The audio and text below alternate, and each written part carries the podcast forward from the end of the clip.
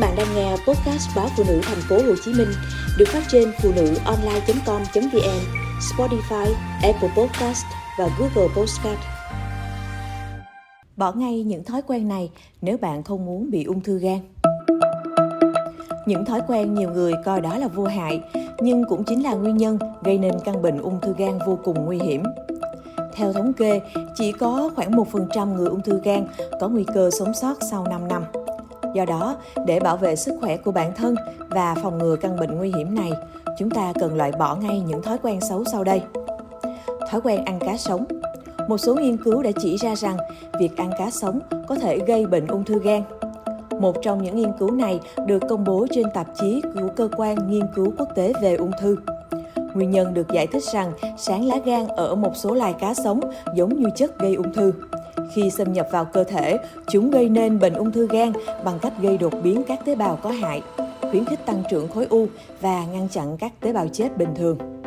Theo đó, một số loại cá có nguy cơ cao gây sáng lá gan cho người là cá cóc đậm, cá cóc, cá ba kỳ trắng, thuộc họ cá chép, cá rầm đất, cá ngựa chấm, cá heo vàng và cá linh thùy. Ăn lại những đồ để quá lâu. Aflatoxin B trong thực phẩm mốc là chất chủ yếu gây ung thư, thích hợp sinh trưởng trong môi trường nhiệt độ cao, khí hậu nóng ẩm. Đặc biệt trong các loại nguyên liệu, ngũ cốc và thực phẩm bị mốc để lâu ngày dễ sinh ra độc tố. Việc sử dụng thường xuyên những thực phẩm nhiễm độc có chứa aflatoxin chính là nguyên nhân tiềm ẩn gây ra căn bệnh ung thư gan. Sử dụng giấy vệ sinh kém chất lượng. Nhiều người chỉ quan tâm đến trang phục, mỹ phẩm mà bỏ qua yếu tố chất lượng của giấy vệ sinh sử dụng hàng ngày. Trong khi đó, các nhà khoa học cảnh báo giấy vệ sinh kém chất lượng thường sử dụng huỳnh quang, bột làm trắng. Đặc biệt, loại giấy vệ sinh được tái chế nhiều lần có khả năng chứa khuẩn E.coli, virus viêm gan B. Uống nhiều rượu. Trong rượu chứa các chất độc cho gan, dẫn đến xơ gan và trầm trọng hơn là ung thư gan. Bệnh ung thư gan ở giai đoạn sớm hầu như không có triệu chứng, khi phát hiện ra thì bệnh đã ở giai đoạn muộn. Đau bụng vùng hạ xương trái là triệu chứng thường gặp nhất khi khối u đã lớn.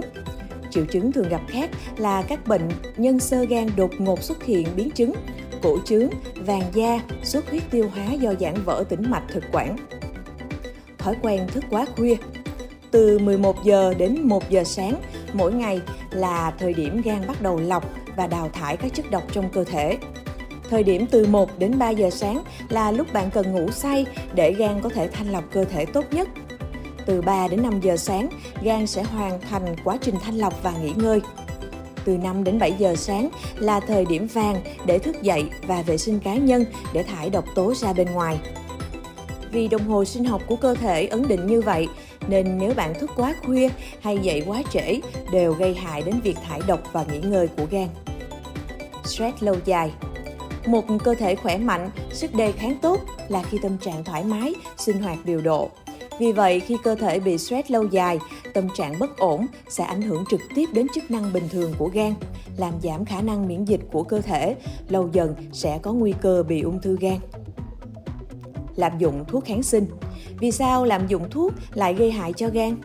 Bởi vì khi quá nhiều thuốc vào cơ thể người, phải nhờ gan chuyển hóa và giải độc.